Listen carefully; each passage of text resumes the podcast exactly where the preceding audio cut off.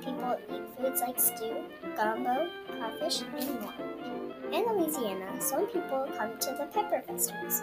At the pepper festival, there is food, drinks, and a day-long party. It is located in St. Mark. People like to eat Cajun food and listen to live music all day long. People also like to be in a pepper eating festival. Some people like to go to the Jean Lafitte Lafitte, Louisiana. At the Seafood Festival, there are all kinds of seafood, games, rides, and local crafts. It is held in the hot month of August. See you in Louisiana. Bye.